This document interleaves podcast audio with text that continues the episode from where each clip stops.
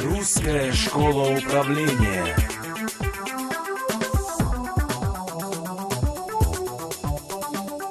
Подготовка. Цель этого этапа. Сформулировать совершенно конкретную желаемую цель переговоров, очень конкретно, четко. И, э, и еще нужно нам с вами на этапе подготовки получить уверенность в том, что эта цель достижима.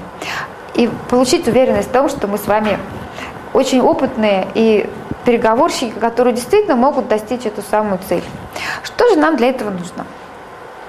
Для этого нам нужно четко сформулировать цель, понять ее, понять, в чем, что мы хотим, э, приоритеты выставить, в чем мы ограничены, э, посмотреть, насколько реалистична эта самая цель. И по -по попробовать подумать, какая, ну, какая же другая цель у наших партнеров. Э, ну, сформулирую, цель формулируется классически по критериям SMART – Здесь я в данной программе на этом останавливаться не буду, но формулировка такая. Например, продать своему партнеру там, вот такую-то там, объем товара в такие-то сроки с таким-то качеством, на таких-то условиях. Да? Вот эти сроки, качество, объем, условия должны быть совершенно четко сформулированы. Дальше мы с вами собираем информацию. Она, если мы берем во внимание, что у нас это уже все-таки второй этап, э, после того, как были продажи, и они ну, как бы не закончились подписанием договора, что это тоже эксклюзивные продажи, да, мы все равно должны, как бы, мы уже что-то знаем о нашем, о нашем партнере, но теперь мы должны собирать информацию уже более конкретно, более тщательно, более детально. Второй этап переговоров, здесь очень важны детали. Детализация взвешивание баланса сил, как мы можем свою позицию усилить, чем, что мы можем сделать такое, что вот как бы наша позиция будет усилена, и мы сможем идти на переговоры э, уверенно, твердо и целенаправленно. Итак, мы должны знать, кто придет к нам на переговоры, что это будут за личности, каковы особенности их поведения. А, напомню, что у каждого нашего с вами партнера, клиента, есть три пласта потребностей. Первый пласт потребностей – потребности компании. Это то, что нужно компании от этих переговоров. Второй пласт – это потребности роли. То есть потребности того, той, той должности, которую занимает э, ваш партнер в компании. Они различаются – потому что потребности роли могут не совпадать с потребностями компании. Ну, условно говоря, если, например, э, есть какая-то, например, такой, что вот есть цейтнот, да, нужно вот э, срочно совершить какое-то действие. Тогда потребности компании будут совершить это действие по оптимальной цене, а потребности должности будут соверш... вообще совершить эти действия, лишь бы только. Поэтому за ценой здесь уже как бы стоять никто не будет. Ну, это такие э, уж очень яркие как бы, пример, да, но в любом случае потребности компании, потребности должности э, имеют раз, разночтение. Ну и третий пласт потребностей – это личностные потребности того человека, который занимает эту должность в этой компании. И эти личностные потребности, они тоже, э, к сожалению, со счетов скинуть нельзя, потому что они присутствуют всегда, и, и, часто, ну, очень часто бывает, к сожалению, в нашей практике, что потребности личностные вступают в конфронтацию с потребностями компании. И в таком случае, если мы не будем учитывать личностные потребности, мы будем неэффективны. Мы точно должны понимать, с кем мы пойдем на переговор, и примерно уже представлять себе, вот какие потребности есть у компании, у должности и у личного человека, который представляет компанию в данной, данной должности. Дальше мы должны ну, как бы вот тоже подумать насчет интересов, интересов и препятствий. Вот какие интересы есть у компании и какие препятствия есть к тому, чтобы эти интересы реализовать в, в совместно с вами. Мы думаем, какой же у нас сейчас на, нашем, на данном конкретном этапе баланс сил. Вот в чем сильна позиция партнера и чем я могу усилить и укрепить свою позицию. Дальше мы с вами будем оценивать факты и предположения. какую информацию нам выложить сразу, да? что утаить, как бы, какую информацию мы будем выдавать в крайнем случае. Че, в чем мы можем уступить и какова ценность каждой уступки. Продумываем план переговоров. От как, с какого вопроса мы начнем и к какому вопросу, ну и как мы будем поэтапно двигаться к самым ключевым вопросам. Ну и, соответственно, ключевые вопросы мы тоже продумываем. Я, опять же, опытным путем на тренингах мы придумали общими усилиями вот такую модель подготовки. То есть мы рисуем табличку, где обязательные первые три пункта и последние два. Значит, смотрите, что обязательно точно нужно, нужно продумывать, когда мы идем на переговоры. Первое – цель цели, наши цели фактические и планируемые. Вот есть у нас колоночка «Мы». И колоночка «Они», где мы выкладываем предположения. Предположения о нашем партнере, которые потом потребуют тщательной проверки. Итак, продумываем свои цели, которые, чего мы хотим достичь на переговорах. И мы продумываем цели нашего партнера. Чего бы он хотел достичь, что бы он хотел от нас. И мы, может быть, как раз на, на, мы увидим ту самую поле, где мы могли бы достигнуть целей с точки зрения выиграл-выиграл.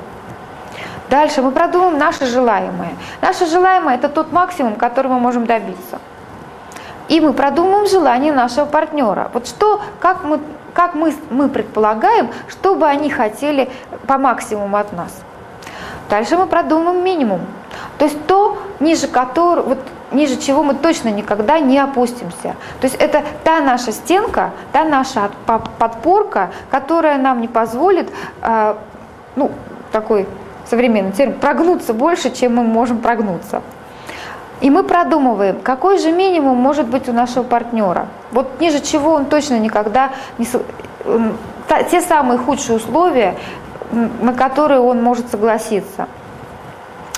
Но опять же мы говорили про личности, про препятствия. Вот следующие э, могут быть, будут зависеть следующие критерии очень будут зависеть от конкретных вашей, конкретной вашей ситуации, от конкретных ваших переговоров. Если вернемся к прошлому слайду, то там могут быть и интересы и препятствия, э, это могут быть план ведения переговоров, с какого вопроса начнем и как мы будем двигаться дальше. Ключевые вопросы мы здесь можем изложить. И вот два последних две последние строчки мы опять же продумываем обязательно. То есть у нас есть обязательные первые три и последние две. Последние две. НАОС так называемый, наилучшая альтернатива обсуждаемому соглашению. Это то, что как мы решим эту проблему, если у нас не состоится соглашение. Ну вот на ОС очень хорошо можно прокомментировать, проиллюстрировать ситуации под поиска работы, например.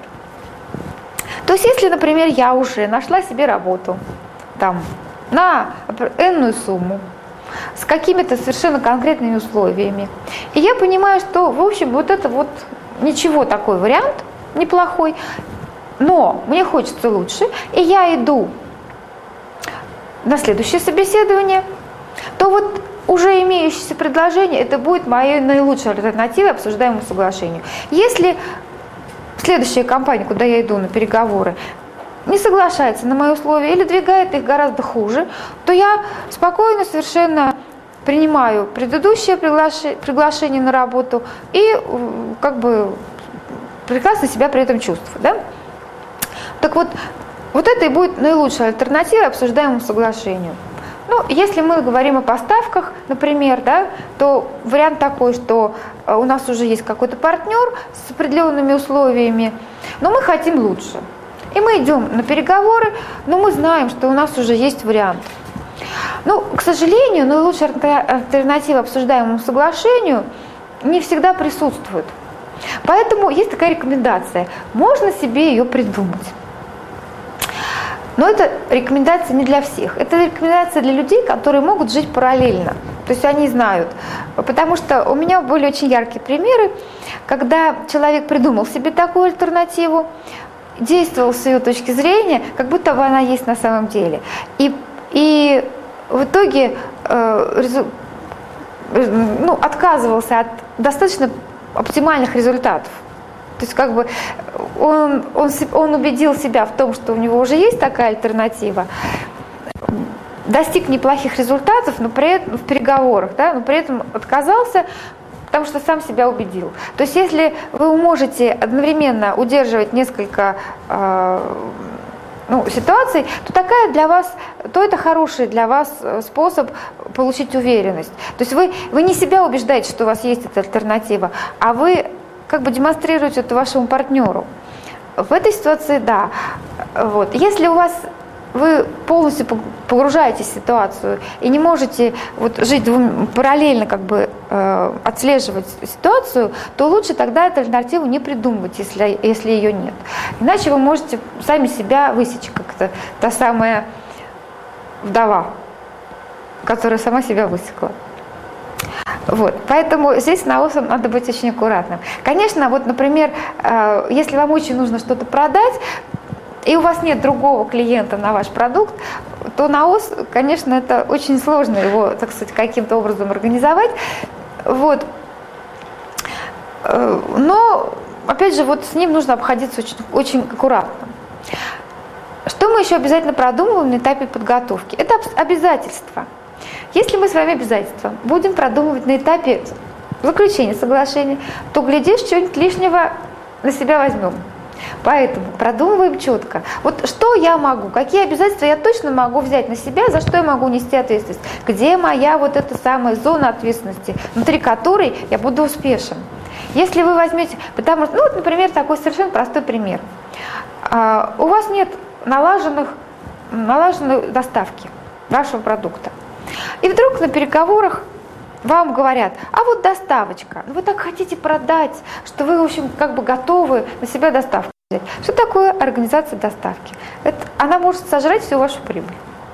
Поэтому имейте в виду, да, если, вы, если доставка не организована, ну, это я как пример привожу, да?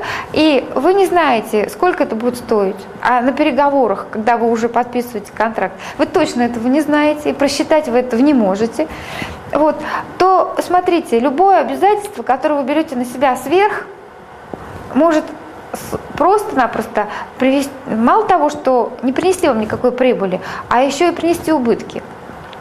Поэтому обязательства мы четко продумаем во время подготовки.